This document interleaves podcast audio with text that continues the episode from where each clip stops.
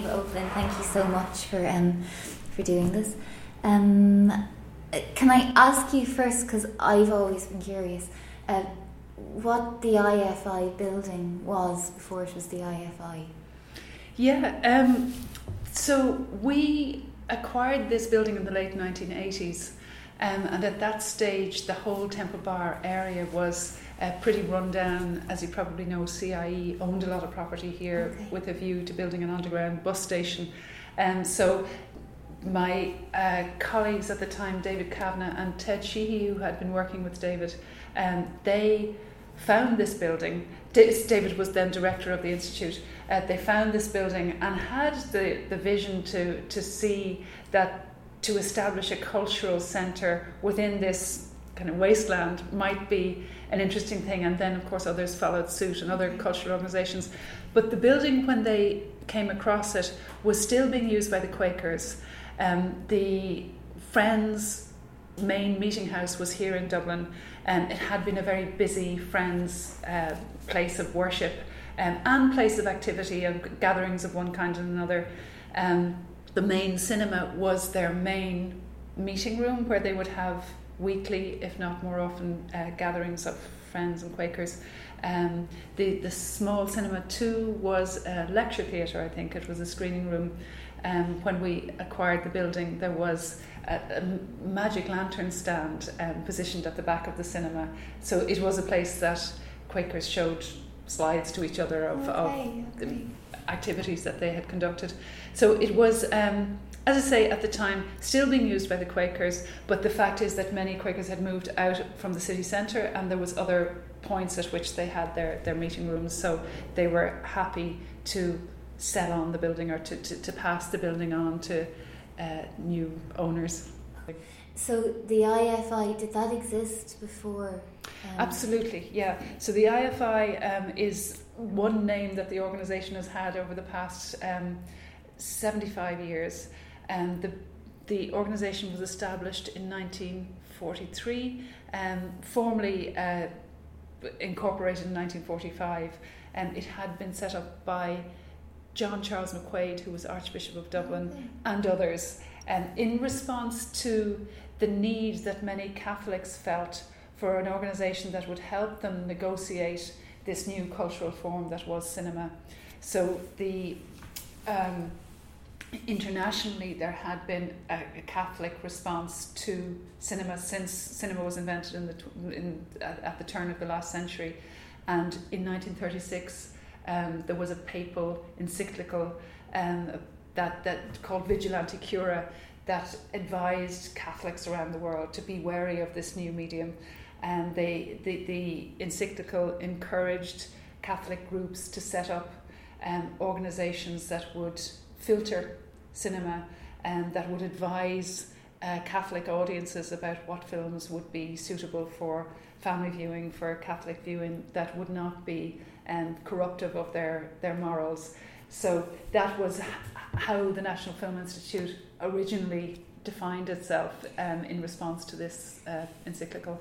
So within that, um, and say John McQuaid's involvement, was it less about kind of opening up cinema as as opposed to kind of filtering and, and censoring and limiting maybe the scope of what people see? Yeah, it, it was, I guess it was from the start.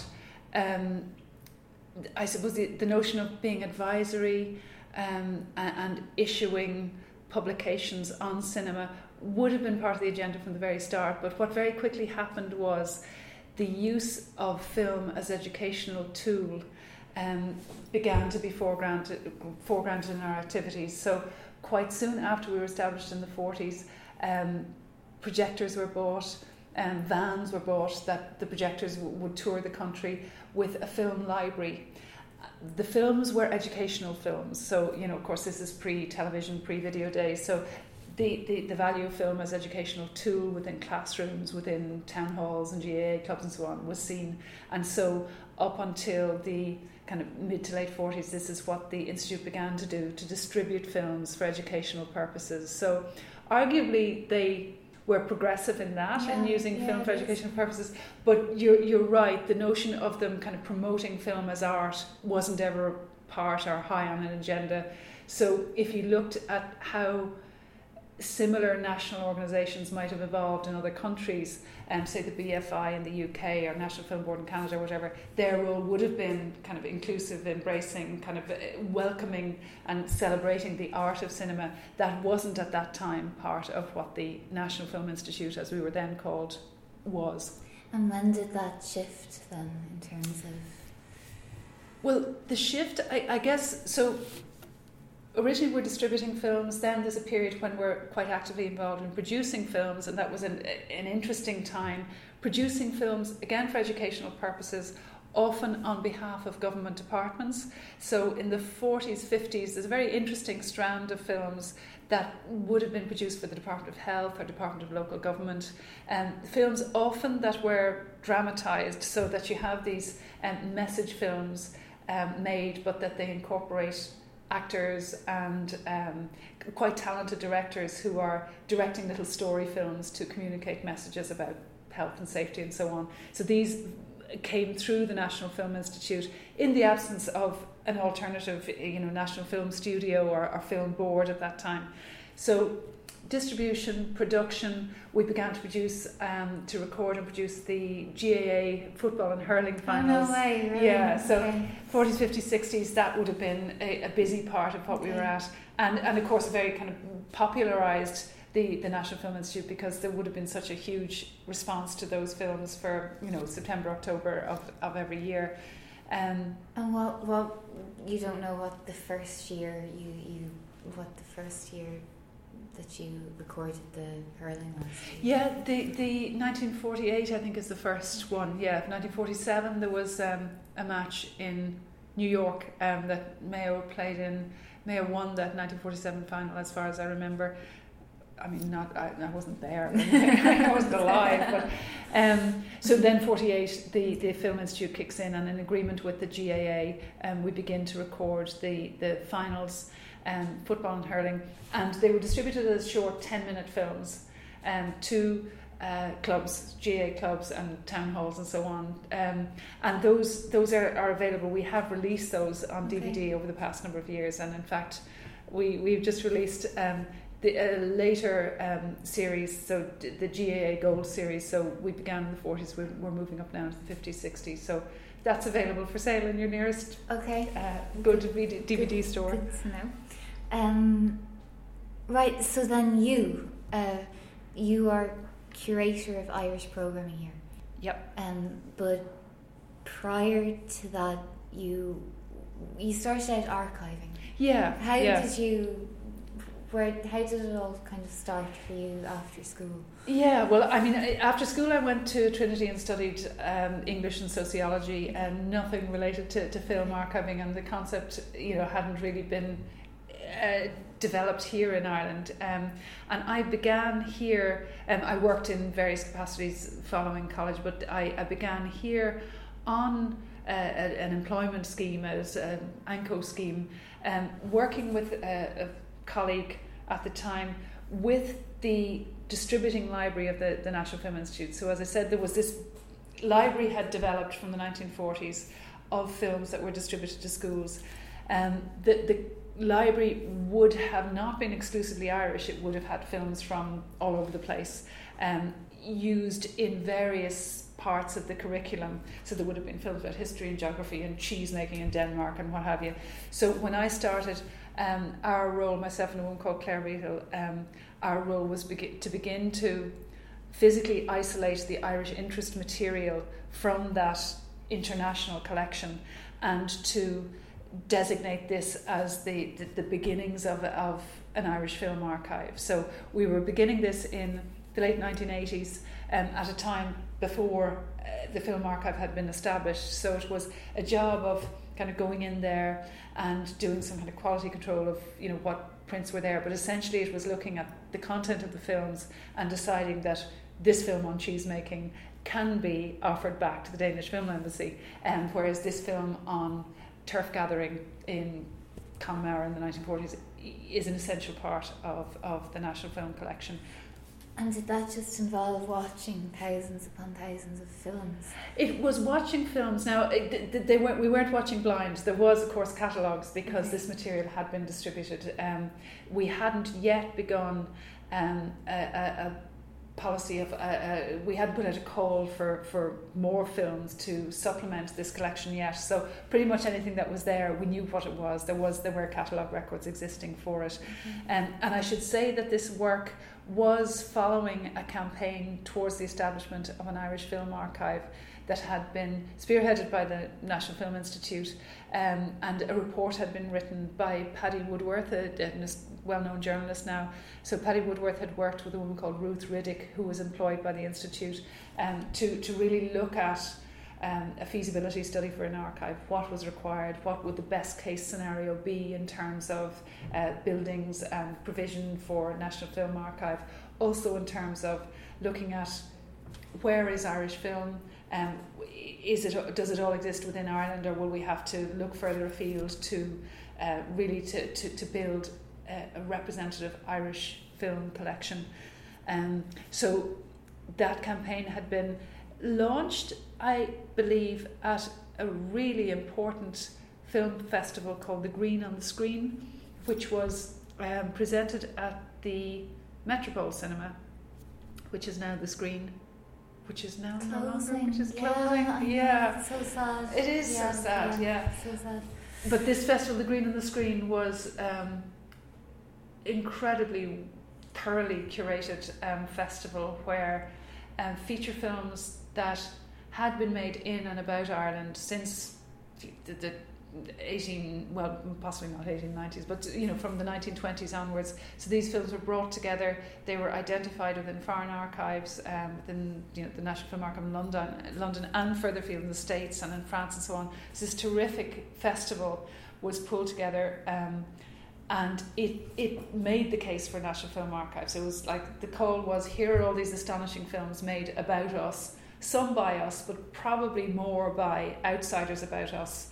Um, you know, films like Ryan's Daughter and Plough and the Stars and The Puritan, all sorts of films. But the, you know, the, the the campaigning cry was this material exists. Um, it's being minded thanks to the kindness of other archives. We really need to um, consolidate this collection so that it will be available for Irish audiences, for Irish students. Um, and of course, this also was at a time where film studies was only beginning to emerge as a recognised discipline within the universities. So, demands for access to a film history were beginning to become more audible, you know, through the universities. People knew that films had been made, you know, in the, in the 1910s, 20s, 30s, but they had no way of seeing them. So, you know, it, it became our, we kind of took on the challenge of pulling together a collection so that the study of this history could be, could be progressed. And, and where do you start with that then, do you know, in terms of like even yeah, where do you start?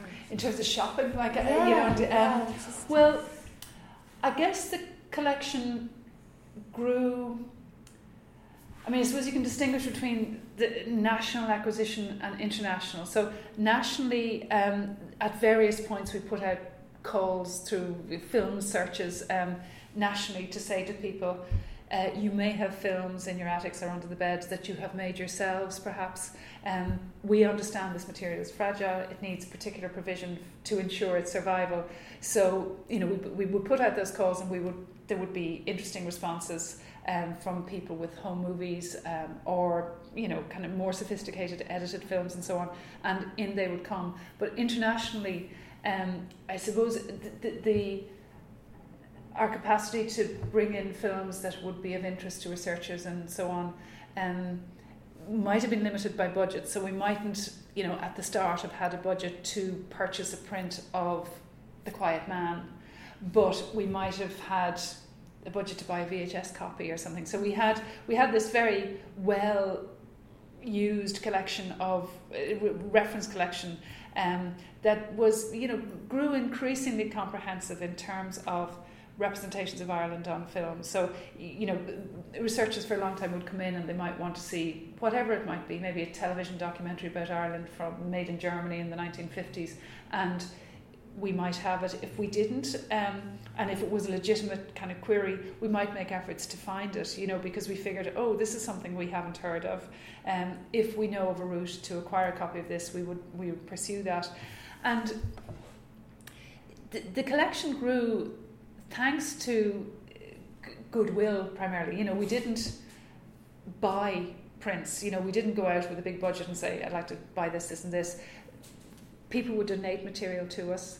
Um, other archives were always very um, helpful in giving us materials. You know, they, they, they couldn't incur costs themselves, but if the you know copies had to be run, they would give it to us at cost and so on. So um, the collection grew and grew till like today we would probably there probably wouldn't be huge gaps in the collection you know if somebody needs to see something it would be unusual that there wasn't some copy here that somebody could look at and would somebody say come to you and say i'm researching this or i'm writing a paper on this have you got a film about that topic and then you go and yeah. Yeah, absolutely. I mean, yeah, I suppose the different kinds of research requests would be you might have film students who know what they want to see. They're doing a thesis on the work of Pat Murphy and they come into us and they can look at Anne Devlin and Maeve and so on.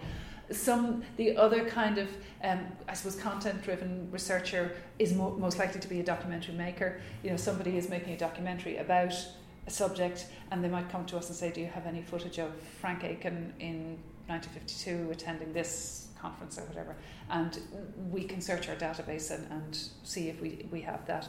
And the, the kinds of access can vary from somebody coming in and looking at something on a monitor to um, somebody incorporating something into a feature film, you know, and and and access charges would would, would vary, vary accordingly. Yeah. Um, and what's the earliest film do you know in your archive? Yeah, the the earliest we have is. Um, well, it's a copy of um, films made in 1897 here um, by the Lumiere brothers. So the Lumiere were a French company um, who were pioneers of, of early cinema, and their um, their business was that they would go around Europe um, and they would show films. So they would take their equipment with them. They would show films in places of public gathering, but they would also film. So they on a visit to Ireland in 1897, where they were showing off their new fancy moving image, and they uh, they, they arrived into Ireland into Belfast in I forget what month, but they arrived into Belfast and they film in Belfast beautiful street photography of um, people going about their business, and then they take the train down to Dublin and they film on board the train. So we have this whole kind of East Coast um, document of of um, Ireland from uh, uh, from the perspective of a, a, passing train. And then they come to Dublin. There's a number of sequences made within Dublin, and then on to Laoghaire and Blackrock, and all of that is documented in these short little 50 second films. Uh, but there's, I think, 15 or 16 of those. So that it's they, the, the, this Lumiere Brothers material were not unique in that there would be many European countries whose earliest moving images would have been made by the, the Lumiere brothers. And in Ireland, the, the, their operator was a guy called Alexander Promio, and he was the one who made these films. It's hugely intrepid of them, though, you know, in the late 1800s to come to Ireland. And, you know, it's like. Yeah. Yeah. Yeah. Yeah, I mean, they would have, I suppose they'd have travelled to the UK and, okay, you know, um, okay. uh, so th- to come to, you know, a British outpost at that point yeah. um, would have been, I suppose commercially they would have they would. I wonder how risky it would have been. That's an interesting question. Yeah, that um, was it commercially. They appear to have, you know, been keen, and certainly their catalogue is vast. Um, from not not just Europe but all over the world. But you know, the, the, the notion that they're showing films and they're absolutely kind of captivating people and those stories that we hear about people sitting in cinemas and you know being terrified of trains uh, um, coming at them off the screens are true, I believe, you know, and they would have, that's what people in Ireland would have seen. But also, um, they would have been intrigued to see you know people of other lands you know whether they were Europeans or that they were further flung and people with dark skin in, in um, darkest Africa and other places would have been uh, of interest I think to, to audiences. And how many then I mean like kind of prior to a certain date when say filmmaking wasn't a profession so much if you like how would how much of the archive would just be home movies people kind of yeah, that's that's an interesting question. Um, the fact is, I guess, with the Irish Film Archive collection, I think that we would celebrate amateur film, and we would kind of uh, elevate its place within our collection, possibly more than in other countries and with other kind of national uh, filmographies and this is because traditions of professional production here, you know, were traditionally quite sparse until film studios are established in the 50s and until indigenous production really kicks in in the, the 70s um, with the, the, the, first wave and Bob Quinn and Joe Comerford and, and Pat Murphy and so on. So before that, um, there, there were traditions um, of particular kinds of traditions of amateur filmmaking um, around the country. And there's a kind of little pockets of production depending on the wealth of, of the neighbourhood, depending on who, who was owning cameras and so on. Um, and there is a particular phenomenon in Ireland that community films, as we sometimes call them, were often made by parish priests. So priests, there, there is this very distinct strand of material within the archive that is that are films made by priests. And the fact is, they were the people who could afford cameras um, and who had a sense of kind of community obligation. So they often were, would go out and film their communities doing religious activities like um, uh, Corpus Christi procession and so on, but also farming and fundraising, uh, whatever it might be. Um, that was worthy or photogenic um, of a camera. It often was a parish priest who did it. So there are these films made by priests. There are films made by regular um, members of the community. Um, some home movies, you know, which are very domestic, um, sometimes made by men, occasionally by women, um, but quite often it's traditionally the father who would own the camera and would document the lives of their families.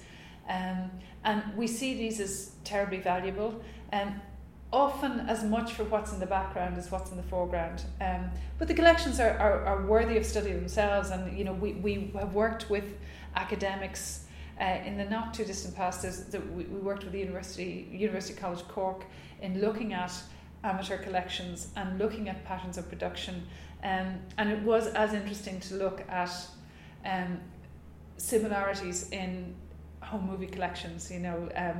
Who's being filmed, what are they doing, um, is there a tendency always to film religious communions and confirmations and so on? As you can imagine, um, partly because those things happen at a particular time of year where people can shoot outdoors because in, interior shooting is difficult. So there's all these things that um, are fascinating and, and become particularly fascinating when you have a, a representative body of work where you can kind of compare and contrast and look at patterns and um, see what's being made where and, and why and so on. Um, and is there a, you know, to be kind of considered uh, valuable in terms of a place in the archive? Are there certain criteria that it needs to fulfill, or um, are there are there many films you've seen that wouldn't make a place in the archive? Um, we now I, I'm not working directly in the archive any now. I'm I work with programming from the archive, so the the um, selection criteria you know can be tweaked occasionally. But the fact is, with, with moving with film, whether it's small gauge or 16 mil or 35, and um, because as I was saying, levels of production in Ireland were never overwhelming. We haven't really needed to impose any very kind of rigorous, exclusive um, selection criteria. If something is a moving image on film, we would consider it uh, worthy of preservation. Um, our definitions of Irishness can be pretty porous as well. You know, it, it's doesn't have to be a film made in Ireland by an Irish person. It can be a film made in Ireland by a foreigner, or a film made by an Irish person abroad, or an Irish subject matter, maybe filmed abroad. You know, there's all sorts of ways of looking at it. But you know, we would consider all of that material worthy of preservation. Where it becomes a little more um, challenging is looking at non-film formats. So, do we take in people's home video collections, which tend to be enormous? You know, with film because it was expensive, people always were kind of they self-edited. You know, the collections were well selected, um, and they were it is manageable. It, it, it is realistic to think that we could, as a national collection, preserve most of what is on celluloid on film. But with with non-film formats, it becomes more difficult, and that's where you need to begin to have parameters within which you can work. You know, it, and you know, I think we're still working on those, um, and and looking to other archives for cues as to what is sensible and what what what is sensible in terms of the future. Like, what if somebody films like 10 hours of their kids playing around in the playground today?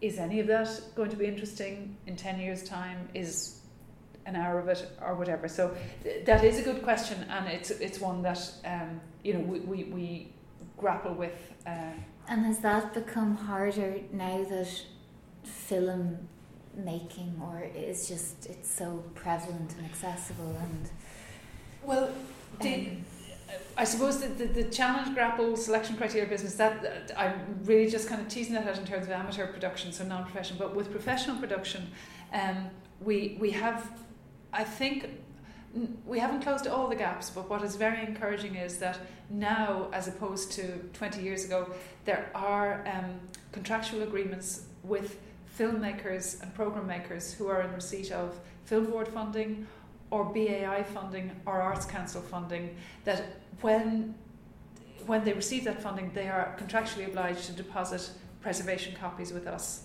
here in the archive. So anything that is produced with state funding, you know, through BAI Film Board or the Arts Council, um, will be preserved. And this is really reassuring because it means that very little is falling through the gaps. Now, some does inevitably, and of course, as as means of production have become democratized, and it's you know you can go out with a camera and film something without state funding. That material we would we would continue to be dependent on people's um, good sense and goodwill to understand that if I don't take measures today to preserve this film I've made, it may disappear. You know, and, and people, as as we all know, with kind of photos we took two years ago, if you lose your phone with the photos on, where the hell is it? You know, so we have to be just mindful of that stuff. And uh, filmmakers, you know, we're standing by, and my colleagues are so impressive in their uh, knowledge of digital provision and di- digital archiving and future proofing um, materials that come in and um, that you know I would be confident that anything that would come in here and um, will you know continue to exist indefinitely. Okay. Um, so then you as a curator, um, hmm. what is that? Um, um, well, I suppose that the, to be honest, um, the title of curator it's not one I'm using now. Um, it, it was one I used before the term became fashionable. Um, so uh, the, the term curator can mean kind of a range of things, but when I was curator of the archive, it was using the term as kind of in, in kind of connection with minding materials and the way you'd have curators in the National Library.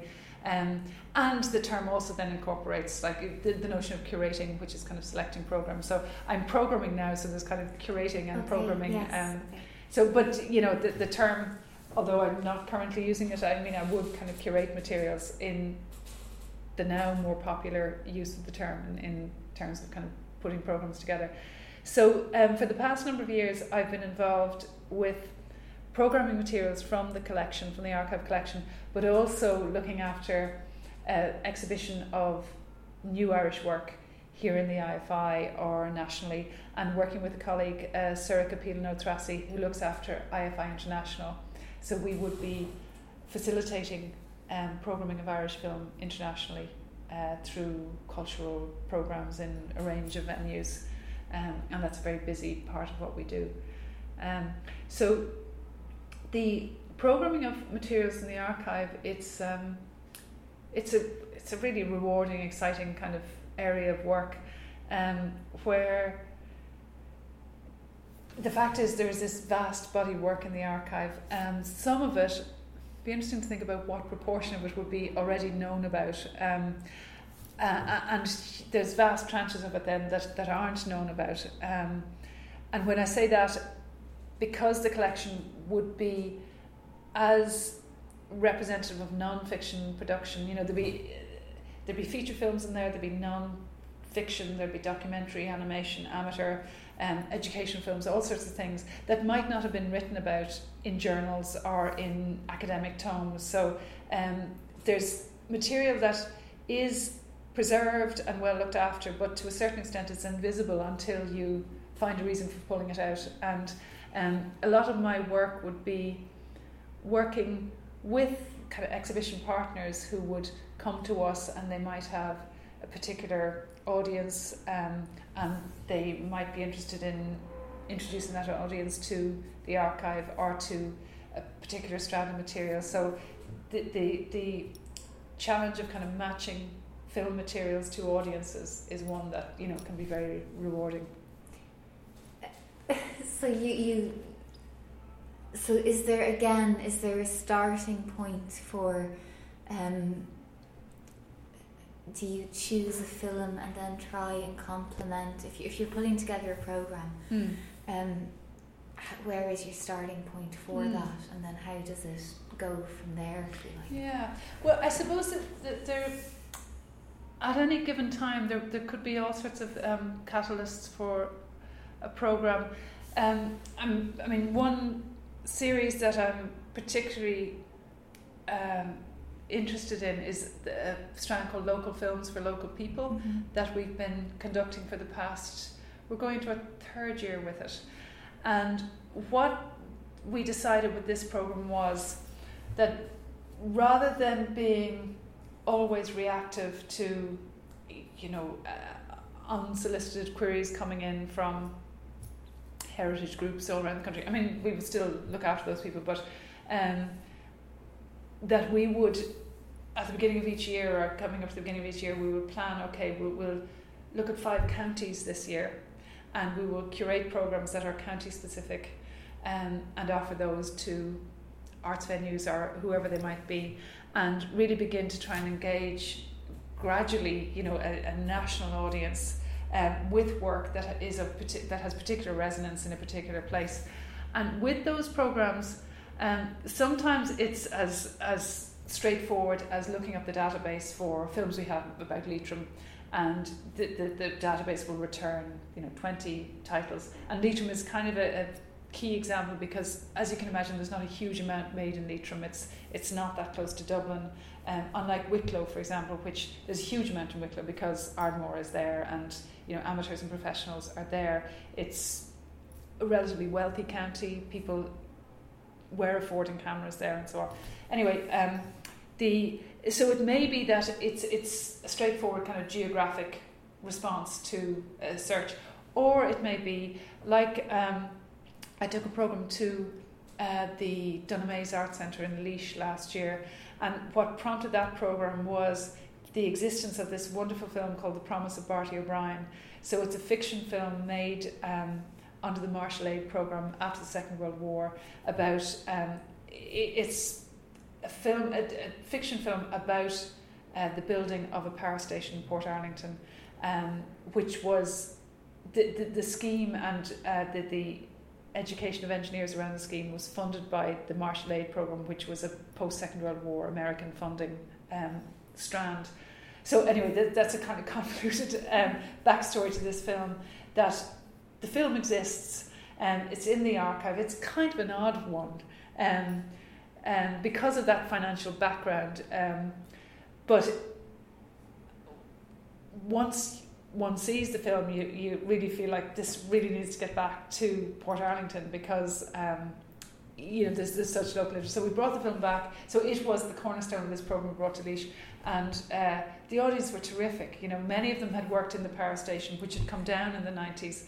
and people were recognizing locations and saying, "Oh, my aunt lived in that house," or "That's you know that extra there my mother," and that kind of um, well, there's there's there's the thrill of that, but also what you often find is you're you're participating in a process of public cataloguing because people are feeding back to you dates and locations and confirming things and what might be fictionalized within a film and not identified. So th- there might be a townland in a film that has some fictionalized name, but somebody say, well, no, actually that's Borris or whatever, and suddenly you know you have your catalogue record updated um, and fine tuned, and so then when you have a subsequent user saying, are there any films made in Borris? You know that actually yes, we have this this film here. So it's it's a very useful um, exercise for us. Um, and next year we, we will have we're in Waterford and uh, Leitrim and three other counties next year, and you know we're open to, to others as well. That that local films um, is, is is great. You know it's it's um, terrifically engaging. Um, we we have a 2016 centenary program, and that because most of the 1916 activities took place in Dublin. Um, what what happens in Dublin because of nat- becomes of national interest. So you know that that that program, in in few cases will that be tailored for any kind of particular geographic area, but um, it will be of kind of national historical resonance. The the, the films about 1916. And are there particular aspects or a particular viewpoint that you kind of want to hone in on in terms of 1916 and its commemoration or remembrance or yeah yeah um, well the, the program we have um, the way it has shaped up is that we will have a number of foreign feature films about 1916 so the fact is i mean speaking broadly here but the irish history on film for many years it, it was of interest. It was dramatically interesting um, for foreign filmmakers. So we're showing Ryan's Daughter, that's made by David Lean. We're showing Plough and the Stars, which is John Ford. And um, we're showing Young Cassidy, which is Jack Cardiff, John Ford. So these are kind of big, well budgeted feature films that had international distribution. Um, but there were very few Irish, indigenous Irish films that, that look at 1916. Um, so what we're actually why is sorry yeah. why do you think that is? Um, I guess I mean partly because the Irish film industry doesn't kick in until um, you, you, know the 1970s 1980s. Now we will include Michael Collins of course um, and The Wind That Shakes the Barley which would have um, British film Ken Loach's film. Um, I historical events from a later period like 1921 2022 were more often dealt with in Irish film, like the treaty, um, Guest of the Nation, the Dawning, the Dawn. Um, but this specific 1916 just happens to have been drawn the attention. I suppose for I suppose for outsiders, the the the, the battle the, the, the, the battle lines were very stark, were very black and white. And so, you know, this little country with the big oppressive neighbor, you know, that, that had immediate kind of simplified um, narrative possibilities. I suppose for Indigenous filmmakers, it wasn't ever that simple. You know, it wasn't ever that black and white, and the history continues beyond 1916. And to, you know, for Indigenous, very often those who are closest to it um, aren't really in a position to encapsulate um, or interpret. It, it may be as simple as that.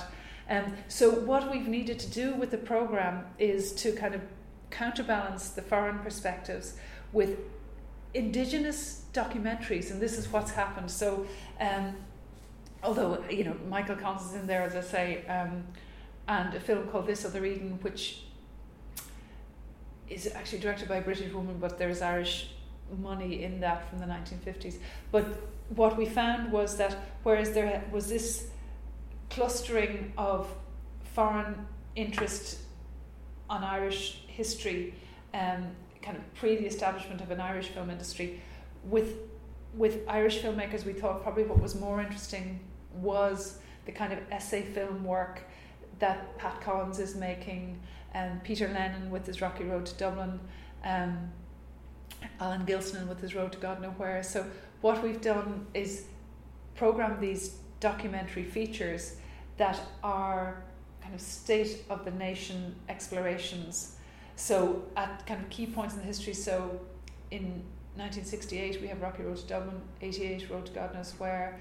Pat Collins is into the 2000s. There's a film called Guns and Chiffon that is about women in Irish history. So probably as rewarding would be the kind of Irish documentary considerations of Irish history um, to kind of counterpoint the, the foreign representations.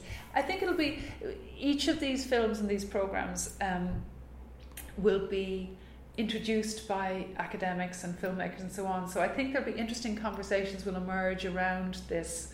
Um, in 1992, for the 75th anniversary, we had a program called Reviewing the Revolution, and it included in feature films, television work from 1966, um, and it was uh, bookended by um, panel discussions and, and uh, kind of academic consideration of the representations, and we will do that again. And those panel discussions like are very regular here. Is that part of kind of what you see the value or the aims in terms of film that it, it is a springboard to a broader discussion in terms of just the the community as a whole? yeah, yeah, absolutely. And um, I suppose our experience is there's all sorts of outcomes um, from screening. Um, certainly with documentary, um, the kinds of discussions that would emerge from documentary would tend to be directly related to content uh, within the documentary. You know, so as often as not, if you're showing a documentary about um, the shell oil in, in Donegal, the conversations are going to be about the subject matter rather than about the process of production. Um, and we would, you know, we're, we're very pleased to have created that space for those discussions here. So, you know, people come to the IFI and they know that um, it'll be it'll be apparent from the program, but that you know that a particular screen might have a conversation with the filmmaker or with somebody who's a subject of a film, and w- with with fiction film. Um, I suppose more often the conversation around fiction film would be about the process of production.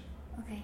Um, rather than the subject matter if that makes sense. But but again, we do see, you know, that you look at our program and at any place, there's there's always space in the program for discussion, introduction, panel discussions, um, film clubs, all sorts of things, and you know, it, it it's it is fascinating to see how film literate people have become partially due, I think, to our efforts. But of course, you know, things have changed so much. You know, people, you know, have great access to information about film and to films themselves, you know, online. But I think what can often be really valuable here is not only are people um, sitting in a room with experts, but also that they're feeding back and you know the discussions that that happen here, um, the, the the audience interaction and the audience questions are often more thought provoking than you know than, than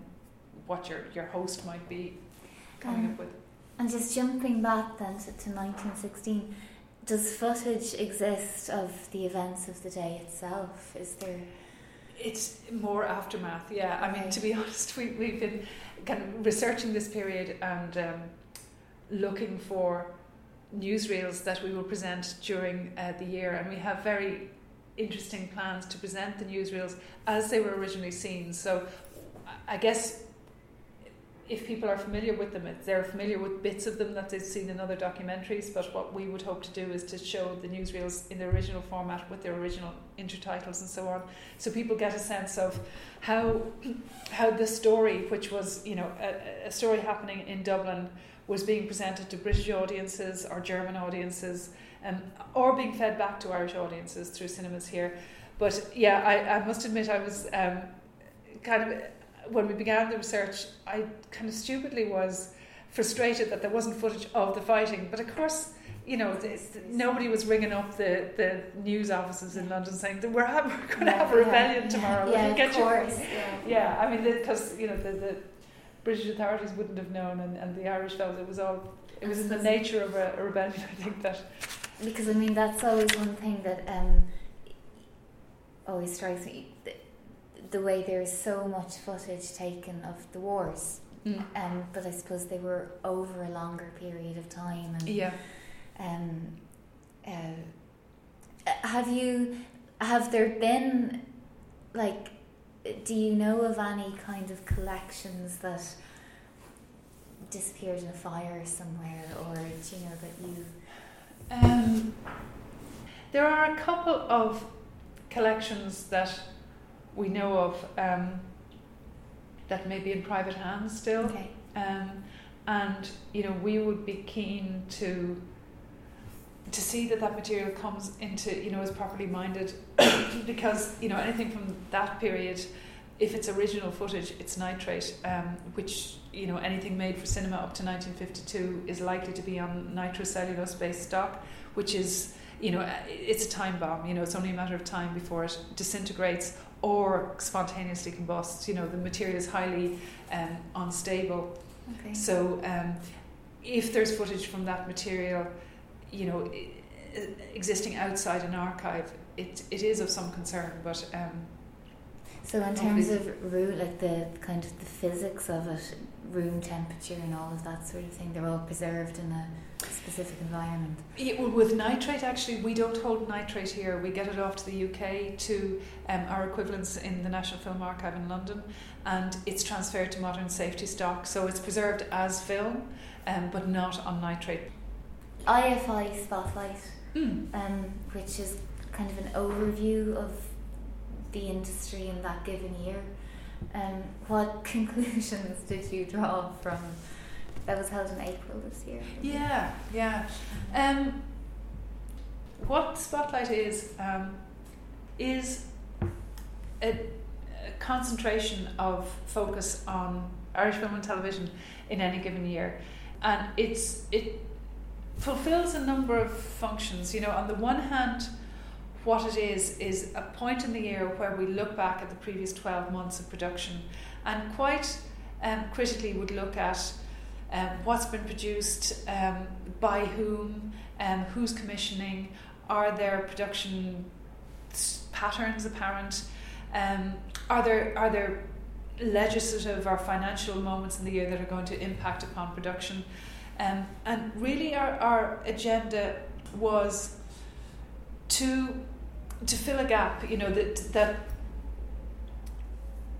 there has been a, a great acceleration of production in film and television, but uh, what probably hasn't coincided, what there isn't currently, is you know a published um, critical review of work, um, and really the, the concern was that this material wouldn't go unconsidered or unexplored, that that at a point each year there would be a gathering of people who are involved with the industry, either as producers of it or commissioners of it or participants in it as actors or whatever, um, or academics, you know, who, who would be that their life's work is to kind of look at this material and process it. Um, so it was just to kind of position this moment annually to consider work. And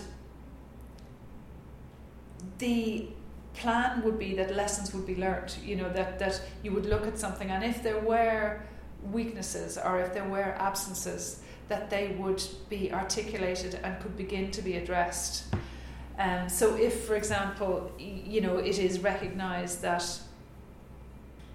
women are more likely to be involved in documentary production, um, that's worth noting. Um, but if the corollary is that they're less likely to be involved in feature film production as directors, you know, that's this is a point at which that those points might be noticed and remarked upon.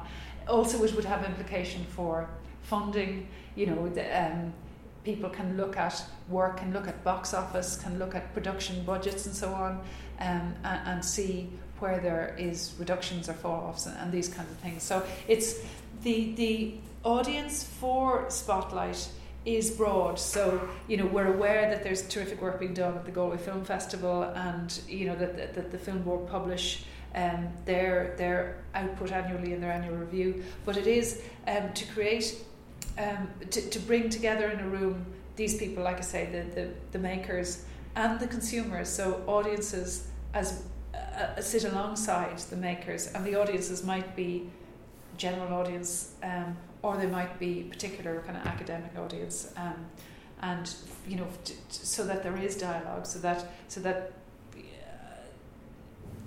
so that output doesn't go unremarked upon. Okay. Um, so just you again, um, jumping way back to the beginning. When you finished in Trinity, what was your way you, you said you did a number of things. Yeah. What was your trajectory into eventually? Because you eventually ended up in London in the British Film Archive. Yeah, yeah. So I mean, I guess as I said, I started here with this collection here before whatever I was doing between college and here, you know, was not connected to film Okay. at all.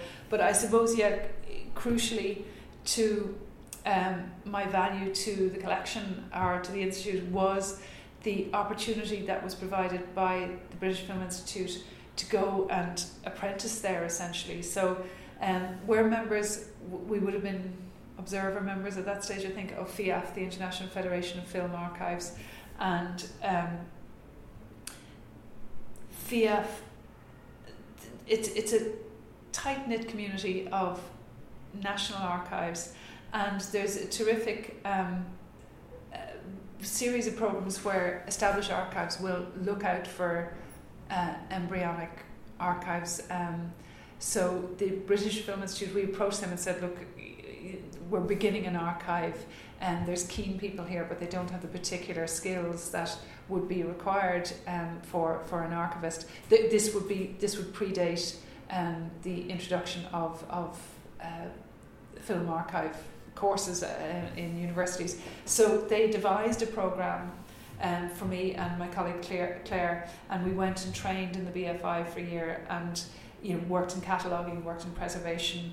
Um, spent many months out in Berkhamsted, which is the conservation centre, um, and really became familiar with best practice in film archiving because the National Film Archive in London, you know, is, is would be up there in the top ten um, internationally between it and the um, the George Eastman House in Rochester and UCLA. It's you know th- they they would really conduct um, film archiving in a really progressive way, um, and they have a wonderful uh, history of film production. Um, and what was valuable to us as well was the fact that within their collection there would be quite a, an amount of Irish interest material. So that was good to have to kind of consolidate that route to to collections there. Um, and in terms of what you do and maybe the skills it requires and your strengths in that area, why why do you what makes you good at what you do? Um, I think a good deal of it, to be honest, is the fact that I've been here for seven thousand years. You know, um, I, and it's I'm I'm conscious that um,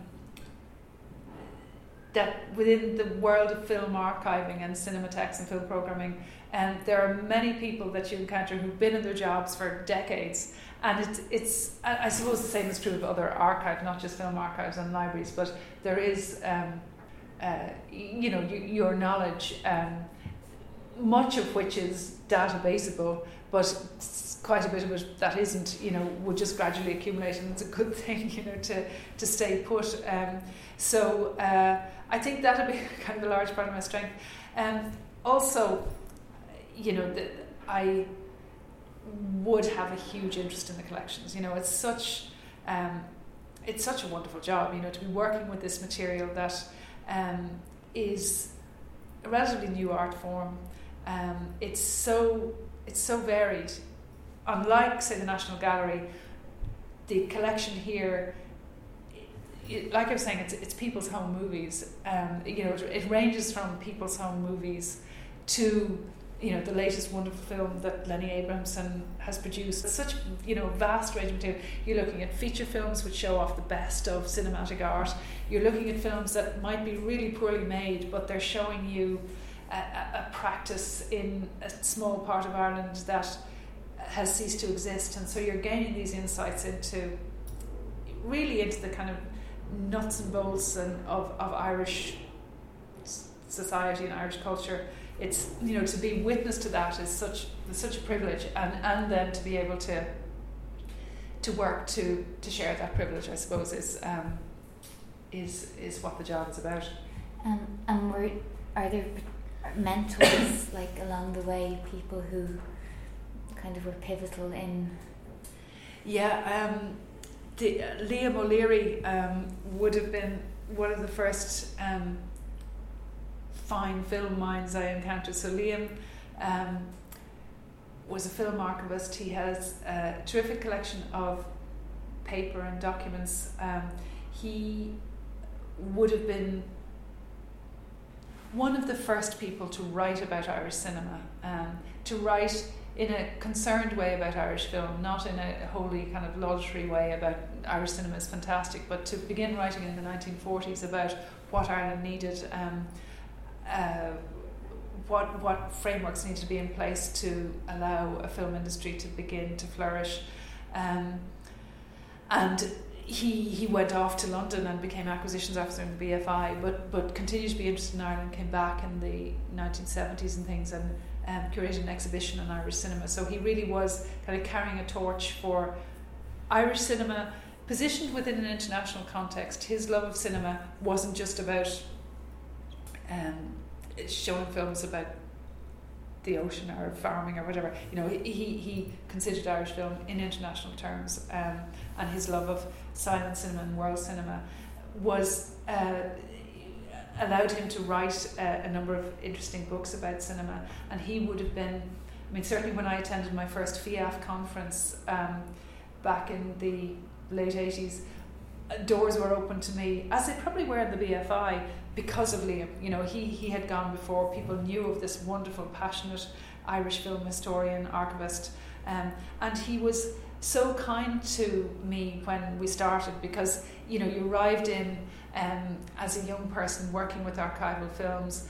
Another older gentleman might have been very kind of scathing of my lack of knowledge you know, before going off to train in the BFI. But he was always like incredibly generous um, and pleased to see somebody, you know, taking up um, the, the, the, the challenge and, and you know work to establish the film archive. So Liam was the person who laid the foundation stone for the archive here. Um, on the that was in '92, and it was, I think it was the year of his 90th birthday. Um, so anyway, so Liam would have been one of the first kind of shining lights of my, uh, you know, person who inspired me. And then Kevin Rockett was extraordinary. Kevin, who's film historian, um, who would have done a lot of work with the collections here before I began, and would have got programmed from the collections, would have been involved in that Green on the Screen um, festival. But Kevin was in the process of compiling the Irish filmography, which was published in 1995 when I began. So this massive tome um, was in the pipeline. So Kevin's knowledge of Irish film and you know a very detailed uh, knowledge based on many years of research uh, with periodicals and newspapers and viewing of materials. Um, that was key. Kevin too was always really generous. You know, you'd pick up the phone um, and say, you know, we're interested in this film, do you know where we might find a copy of it? Or can you confirm that this film exists or who made this? So he, Kevin, if you've met him, you'll know he has this really fine mind and his, you know, his, the, the, detailed knowledge that he has, that he published in Cinema in Ireland in 87, I think, and then in his filmography in 95 is, you know, it, I, I don't know that the film collection could have d- developed the way it did without reference to, to that work. Um, and if you were to advise somebody who would like to follow in what you have done, how would you how would you go about that? I mean, I guess nowadays to follow this route, um, it would be more formalised because you know, the film studies programs have been established. Um, that it is kind of possible to navigate your route to a greater understanding of Irish film through kind of coming in and using the collections here. Um, there, there would also be kind of third level um, courses in film archiving that come and go. That you know, depending on demand. Um, there's in George Eastman House in Rochester. There's a really good course there. Um, there was a course in East Anglia, but I understand that that's not running now. Um, but I guess those routes would be important. You know that that um, to, I mean to, to, to go an academic route would ensure that you know you have a broadly based knowledge. I mean I, I, I was always conscious in working in a small archive, um, a small national archive, that you had access and exposure to all of the strands of the collection. So, you know, you didn't need to specialize in the way. If I had, if I had been an equivalent working in the BFI, you know, I would have begun work probably in um, features acquisitions, or, or you know, it would have been all compartmentalized. Or you might have been. I mean, there's people working very kind of specific areas in the BFI, like there would have been splicing girls. I remember, and you know, these were women whose job was to splice um, and the equivalent in Koblenz, where I did some training as well, there was the Die Kleberinnen, and they were also splicing girls, you know, so that was their career was to be a splicing girl. So, you know, we wouldn't have the luxury of splicing girls here because, you know, we just didn't have the staff that there could be that level of specialisation. But that, oh, you know, that I was conscious was really a bonus that you would be, you know, one day you might be acquiring a film and showing a film and um, dealing with the donor and you know doing something else you know that uh, looking for funding and you know so it, it's all of those things that that you know came to play. So you know uh, academic training in, in arts administration would also help in that kind of um, uh, work as well. Okay. Um, Sunniva O'Flynn thank you very much. Thank you very much